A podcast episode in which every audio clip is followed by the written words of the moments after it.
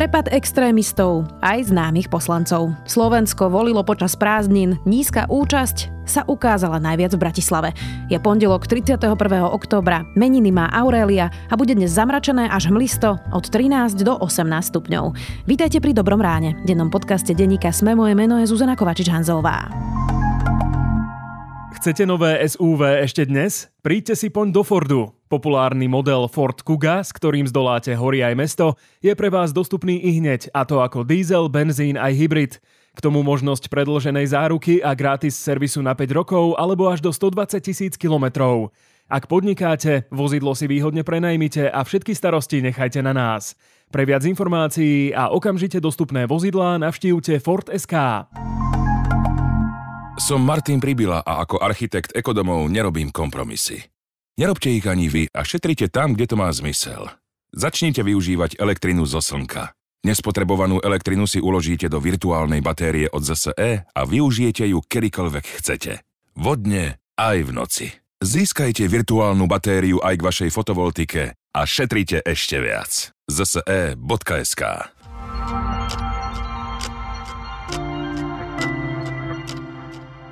A teraz poďme na krátky prehľad správ. Dve iránske novinárky, ktoré informovali o prípade Masy Amínovej, režim obvinil zo špionáže pre americkú spravodajskú službu CIA. Ženy sú zadržiavané vo väznici Evin a podľa denníka Guardian im hrozí trest smrti. Rusko pozastavuje svoju účasť na dohode o vývoze poľnohospodárskych produktov z ukrajinských prístavov. Po útokoch na plavidlá na Kryme to oznámilo Ruské ministerstvo obrany. Prezidentka Čaputová povolila od začiatku vojny na Ukrajine službu v cudzej armáde šiestim Slovákom. Uviedol to šéf komunikácie prezidentskej kancelárie s tým, že v 19 prípadoch žiadosti nevyhovela. Viac takýchto správ nájdete na sme.sk.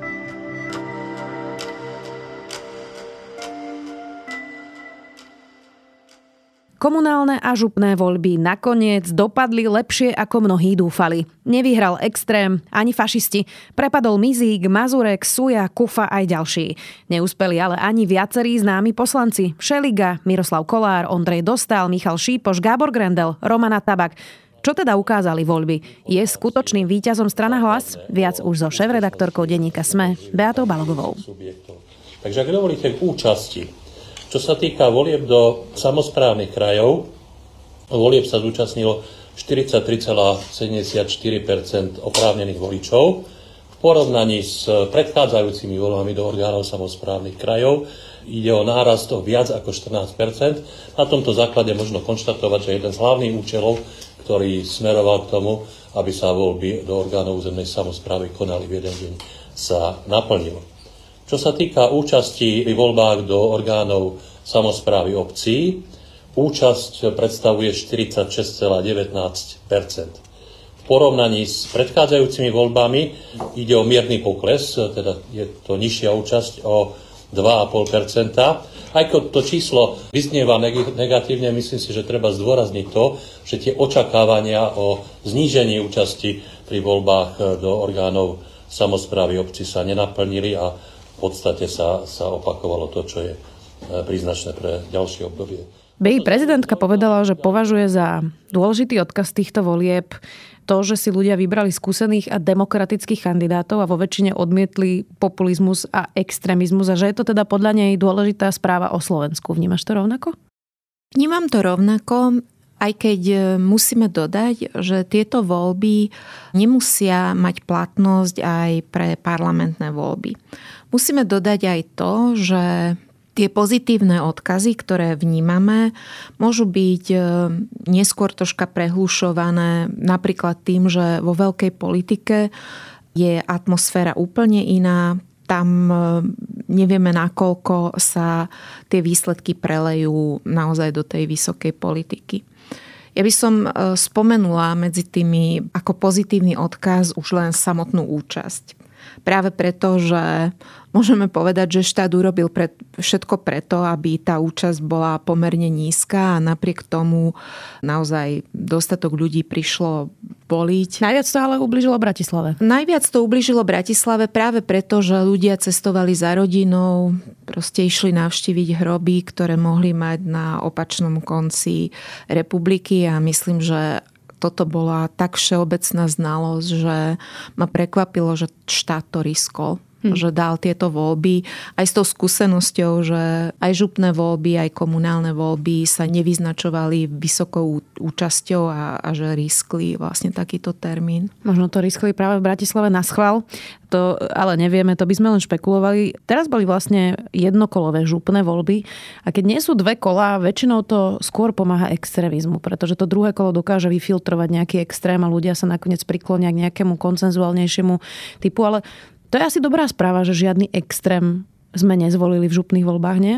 Je to dobrá správa, bola to jedna z tých obáv, ktoré sme mali, práve preto, že už pred voľbami sa objavovali informácie, že sa mobilizujú Národný front a, a rôzne obskúrne strany, ktoré sa vyliahli z LSNS alebo z republiky a dokonca som čítala správu, že jedna z tých strán mala väčší počet kandidátov než niektoré štandardné strany. A o extrémistických skupinách je známe, že dokážu sa mobilizovať v regiónoch práve preto, že, že tam dokážu vytipovať e, také skupiny obyvateľstva, ktoré sú frustrované. Vieme, že Kotleba ešte pred župnými voľbami, v ktorých mal úspech, tak e, naozaj robil svoju kampaň takým e, až podlým spôsobom, že, že chodil pomáhať starším ľuďom a, a proste navštevoval také miesta, kde rómske obyvateľstvo znamenalo nejakým spôsobom problém pre to obyvateľstvo. Takže je to dobrá správa, že takto sa neprejavili, ale opäť musím dodať, že my nevieme, do akej miery sa rozpustila tá, ten potenciál fašistov a stále nevieme, že či na štátnej úrovni naozaj nebudú pohotovo pomáhať napríklad Robertovi Ficovi.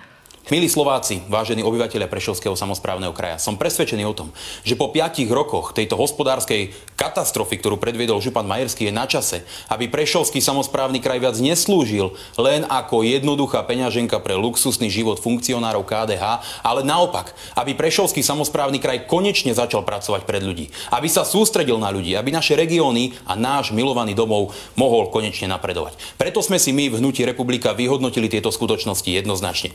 Všetky Všetkých týchto štandardných, neschopných politikov skrátka musíme vymeniť. Poďte do toho spolu s nami a postavme východ na nohy. Inak za 10% pre Miroslava Suju a Milan Mazureka nie je úplne málo. Nie je to zase také, že by naozaj mali 0, nič, ale keby sme sa teraz pozreli na to, že kto vlastne kandidoval z takých tých známejších mien práve z tej veľkej politiky, tak to je debakel za debaklom, keď si pozrieme poslancov od Juraja Šeligu, Michala Šipoša, Márie Šofranko, Ondreja Dostala, Gábora Grendela, Romany Tabak, Miroslav Kolár, primátor Hlohovca neobhájil svoju funkciu.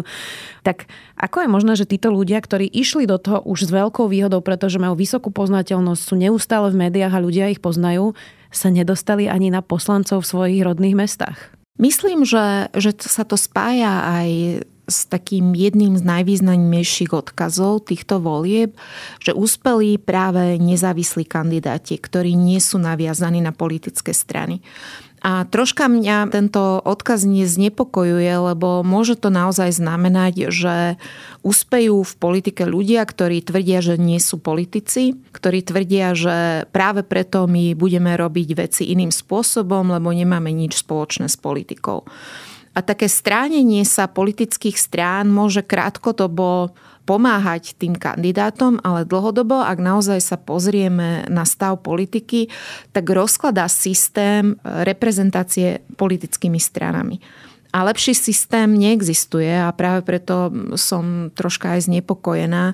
A myslím, že s týmto je aj spojené to, že pohoreli títo kandidáti, lebo ich vnímali, že prichádzajú z vysokej politiky a čo už tí môžu vedieť na lokálnej úrovni a radšej si vyberieme niekoho, kto ho tu denne stretávame a niekoho, kto sa s nami už rozprával a niekoho, kto je jeden z nás a pozná, čo nás trápi. Neustúpim. Inak 46,5% práve tých úspešných starostov primátorov sú nezávislí kandidáti. To je naozaj veľmi vysoké číslo.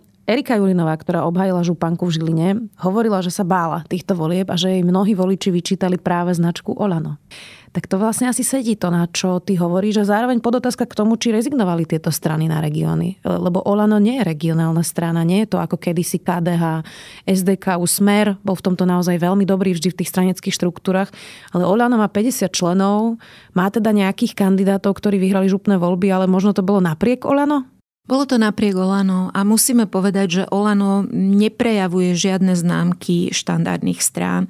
A Olano vlastne je jedným z katalizátorov v tomto procese ako rozkladu vlastne systému štandardných strán. A aj keď Matovič, Igor Matovič nebol viditeľný v týchto kampaniach, musím ho spomenúť, lebo práve on tým, ako sa vytrhol z tých stranických štruktúr, ako sa vytrhol z vládnych štruktúr, tak ako prekračuje rôzne hranice ministerstiev a, a strán, tak on naozaj maže tie hranice, ktoré dávajú zmysel v politike.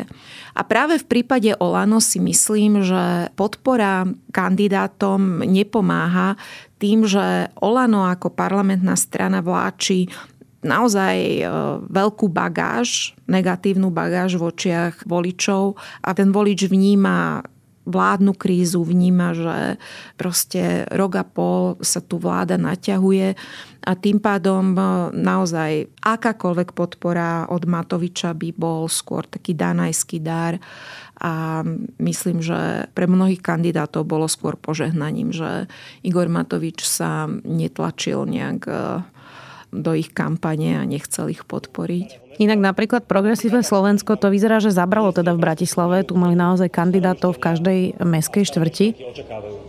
A môžem potvrdiť aj slova Matúša a predpokladám, že aj Juraja po mne, že tá koalícia, ktorá sa rodila mesiace, v podstate rok, ukázala v týchto voľbách svoju silu. Ukázalo sa, že keď sú strany, politici, ktorí sú si blízki, či už hodnotovo alebo víziou pre Bratislavu, keď dokážu spolupracovať, keď sa dokážu dohodnúť, tak to môže mať aj presne takýto výsledok. Ale to je asi také jediné, kde ich vidno. Nie je to teda bratislavská kaviarenská strana?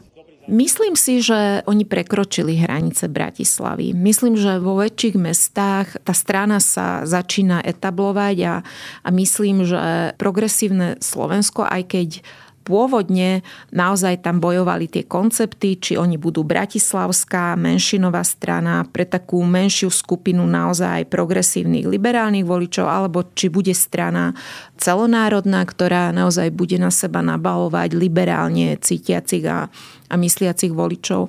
A myslím si, že, že v týchto voľbách sa ukázalo, že v Bratislave majú veľmi, veľmi silnú pozíciu a dokonca sa dokázali presadiť aj v mestských častiach, kde predtým boli iní kandidáti a napríklad vytlačili aj, aj v podunajských biskupiciach maďarského kandidáta. Čo naozaj ukazuje, že, že jednak tá strana profituje z toho, že nie je momentálne aktívna v tej parlamentnej vysokej politike.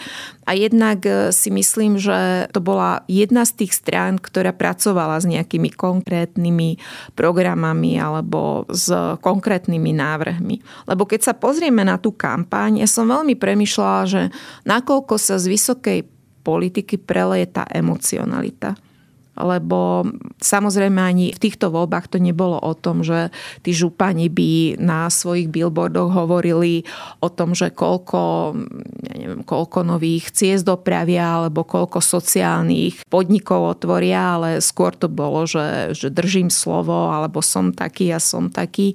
Čo je samozrejme charakter súčasného verejného diskurzu a nevie žiaden kandidát ísť proti takémuto prúdu. Ale keď som sledovala troška aj diskusie, tak naozaj tí kandidáti mi pripadali ako pomerne dobre pripravení a ktorí sa snažili o nejaký druh aj vecnej diskusie a teda nielen nezameriavali sa len na, na tú negatívnu kampaň. Inak dobre, že to hovoríš, lebo musím aj za seba povedať, že ma viac bavilo moderovať primátorskú debatu ako niektoré diskusie politické, ktoré v posledných mesiacoch mám s vysokými politikmi, keď to tak nazvem. Toto boli ale taký, taká voľba konkrétnych ľudí, alebo teda tých nezávislých kandidátov, ako sme hovorili, ale mali sme dve hodnotové referenda na Slovensku. Tieto voľby. Prvé bolo vo Varíne, kde je teda ulica pomenovaná po Jozefovi Tisovi. Je síce neplatné, ale väčšina voličov vo Varíne chce, aby ostala e, ulica nazvaná po Tisovi. A to druhé referendum bolo v meste Sliač, kde teda 74 ľudí, ktorí prišli do toho referenda, súhlasí s tým, aby Mestské zastupiteľstvo urobilo všetko preto, aby zabránilo umiestneniu americkej základne na letisku Sliač. Žiadna základňa tam nie je, ale teda to iba dávam ako poznámku pod čerou. Tak... Ani neplánovali. Áno, ani neplánovali, ale teda už sa o tom rozhodli. Tak čo nám toto hovorí hodnotovo o tom, ako mentálne je nastavené Slovensko? Toto sú dve také najtemnejšie správy z tohto víkendu. Jednak to, že máme na Slovensku miesto, kde otvorene sa obec priznáva k odkazu fašistického satelitu fašistického Nemecka. To je naozaj veľmi znepokojivá správa, práve preto, že myslím, že už aj rozhodnutia na úrovni súdov ukázali, že propagácia fašizmu je na Slovensku trestná a aj keď chápem, že niektoré skupiny sa pozerajú na Jozefa Tisa sentimentom, ale on bol prezident eh, vojnového štátu, ktorý platil za deportácie vlastných občanov. A je to vojnový zločinec. Je to, to vojnový je? zločinec. A to je naozaj veľmi, veľmi smutná správa o Slovensku.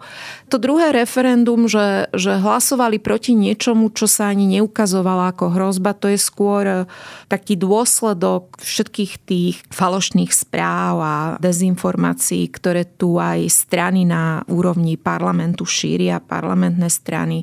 Ja by som toto pripísala aj Robertovi Ficovi a Smeru, ktorý úplne prepol pred vraždou Jana Kuciaka sa aspoň snažil byť e, štandardným politikom, ale práve spôsob, ako on viedol diskusiu počas e, vlastne hlasovaní aj o zmluvy z USA. Prosím, prečítajte si, čo Američania k tejto dohode napísali. Napísali, že ide o vojenské základne že tieto vojenské základne budú kontrolovať, že to je 11-ročná prítomnosť amerických vojakov na Slovensku, že zmluva ani nezakazuje, ani nepovoluje navážanie zbraní, vrátanie jadrových zbraní, že majú imunitu, pokiaľ ide o páchanie trestných činov na území Slovenskej republiky. To sú v podstate naše najväčšie výhrady, ktoré sme k tejto dohode mali tak toto je ten dôsledok, že máme tu referendum, kde občania sú znepokojení nad nejakým plánom, ktorý sa ani neplánuje a rozhodujú v referende o nejakej takej záležitosti, ktorá bola naozaj otázkou propagandistickej kampane. Hm. Zastavme sa pri jednom kandidátovi a to je Ondrej Lunter. On teda kandidoval na miesto svojho otca, Jana eh, Luntera v bansko kraji. A on teda hneď po zvolení v rozhovore pre Deník hovoril, alebo teda vyzval elity nejakého toho lepšieho Slovenska, aby vlastne sa vo vlastnom záujme pripravili na spoluprácu s hlasom. A v podstate ako keby ja to rozumiem, tejto formulácii, pretože hovoril o spojení demokratických strán presne proti extrémizmu a proti populistom a vlastne hovoril o tom, že inak to nepôjde a že ak chceme bojovať proti fašistom, tak prosto sa musia tí príčetní, ako keby, keď to tak nazvem, nadnesene spojiť. Toto nám naznačuje niečo aj pre veľkú politiku?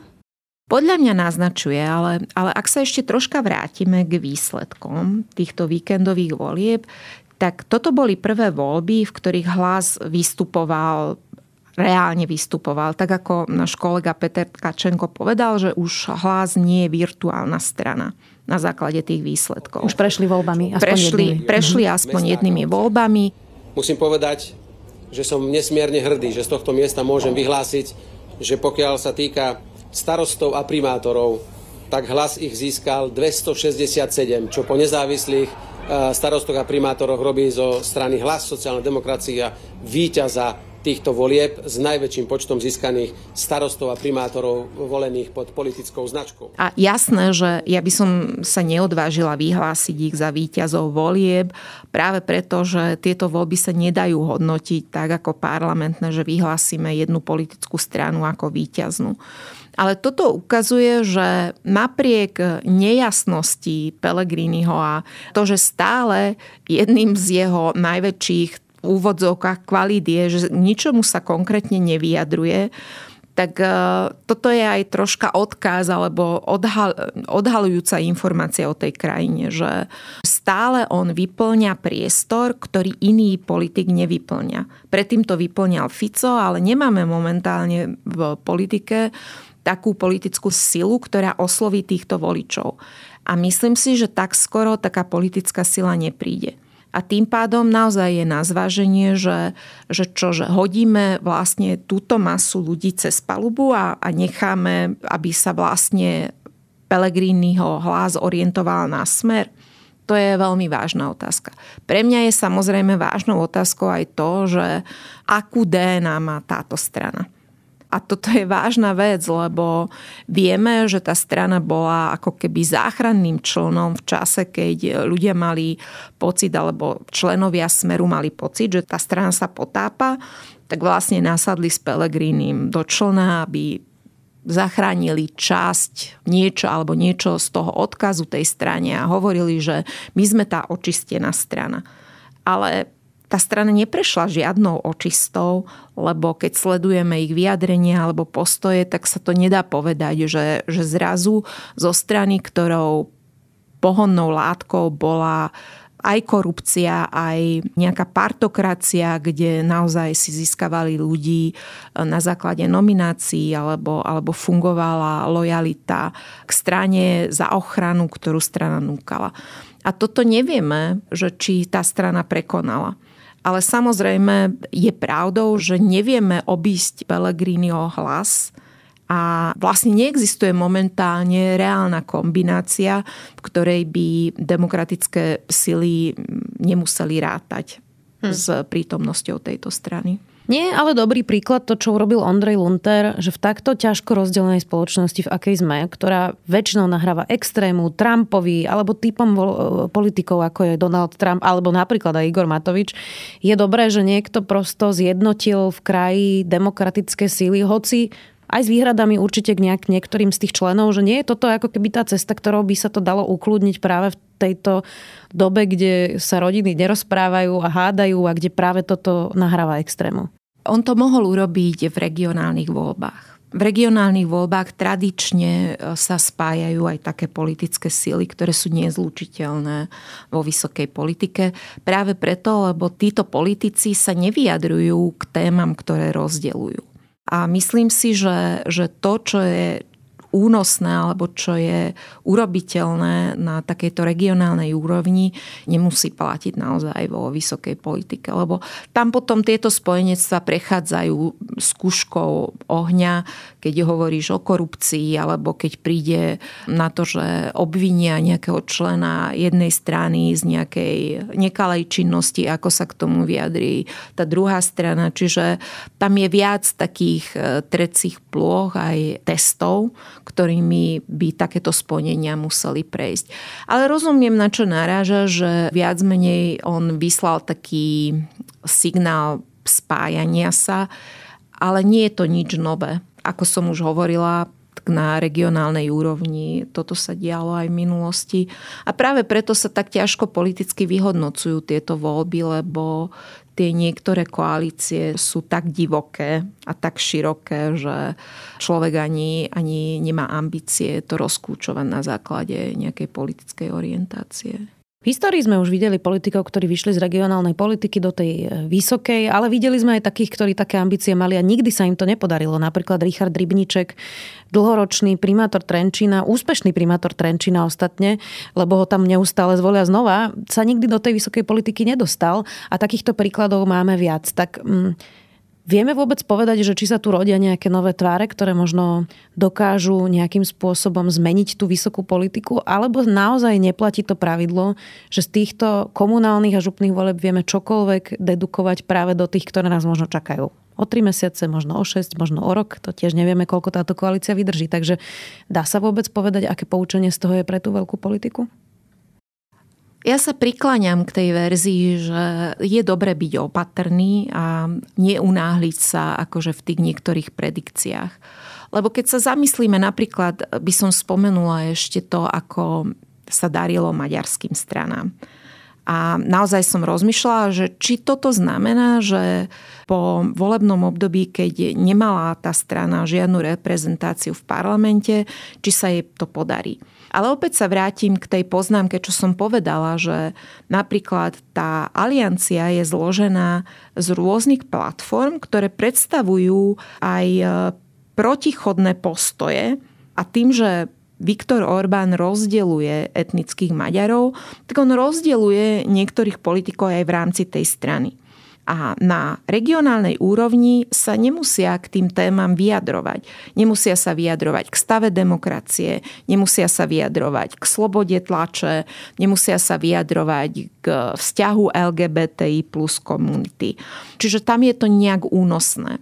A teraz by som sa vrátila k tej tvojej otázke ktorá je veľmi legitímna, že prečo sa vlastne niektorým lokálnym alebo regionálnym politikom nedarí vo vysokej politike. A to je práve dané podľa mňa tým, že tá vysoká politika, ten diskurs je nastavený už dlhodobejšie konfrontačne a je nastavený skôr povrchným vnímaním, že, že ten kandidát akože musí niečím zaujať, musí byť schopný konfrontovať politických súperov. A veľmi často tí regionálni politici sú zvyknutí na úplne iný štýl politiky, ktorý spočíva akože v tej dennej rutine proste riadiť tú župu a je to úplne iné, než, než napríklad sedieť v parlamente a hlasovať alebo viesť politickú stranu na štátnej úrovni. A teraz nehovorím, že viesť politickú stranu na národnej úrovni si nevyžaduje nejaké zručnosti alebo znalosti. Tak by to malo byť. Len ako vidíme, kde sa uberá politika, tak veľmi často je to ako keby si to vyžadovalo zručného PR manažera alebo influencera alebo človeka, ktorý vie pracovať e, s Facebookom. A takýto človek akože nemá šancu ustať tlak regionálnej politiky. Ale naopak regionálny politik nemá vždy práve tie atributy a nemá vždy ten druh podpory celonárodnej a k tomu, aby sa tam zapojil, naozaj by musel priniesť nejakú tému a teraz sa prinášajú naozaj témy, ktoré rozdeľujú spoločnosť. Čiže si myslím, že je to pomerne komplikované a nemyslím si, že tak skoro sa to stane. No a toto je moja záverečná otázka. Myslíš, že sa nám podarí vrátiť v dohľadnej dobe opäť k tomu, že tá politika bude vlastne tak trochu nudná? Ja by som si to veľmi prijala a myslím si, že to je jediný spôsob, ako sa navrátiť e, k tomu, že budeme hovoriť o konkrétnych veciach. Lebo je to ako keby naša politika sa odtrhla z reťaze že veľmi dlhé obdobie my hovoríme o pocitoch, o dojmoch a ten diskurs je tak vybičovaný, že ak neurobia politici pár krokov dozadu, naozaj nepresvedčia tých voličov, že jednak vedia, o čom hovoria, jednak načúvajú od názoru odborníkov a spolupracujú s nimi, tak naozaj sa stane to, že ten volič zanevrie na politické strany a bude mať predstavu, že to sú len také PR mašinérie, ktorým ide o to, aby vyniesli niektorých ľudí do politiky a utvrdia sa v tom názore, že na Slovensku ľudia do politiky, ľudia sa hrnú do politiky alebo zbo, preto, aby zbohatli, alebo aby mali vplyv a moc. A to že zvrátiť vlastne toto vnímanie politiky nie je možné iným spôsobom, než vrátiť nejakú vyváženú aj odbornú diskusiu a, a diskurs o veciach, ktoré naozaj e, trápia tých voličov. Budeme sa o to snažiť aj my v denníku Sme. Beata Balogová, šéf-redaktorka denníka Sme vďaka.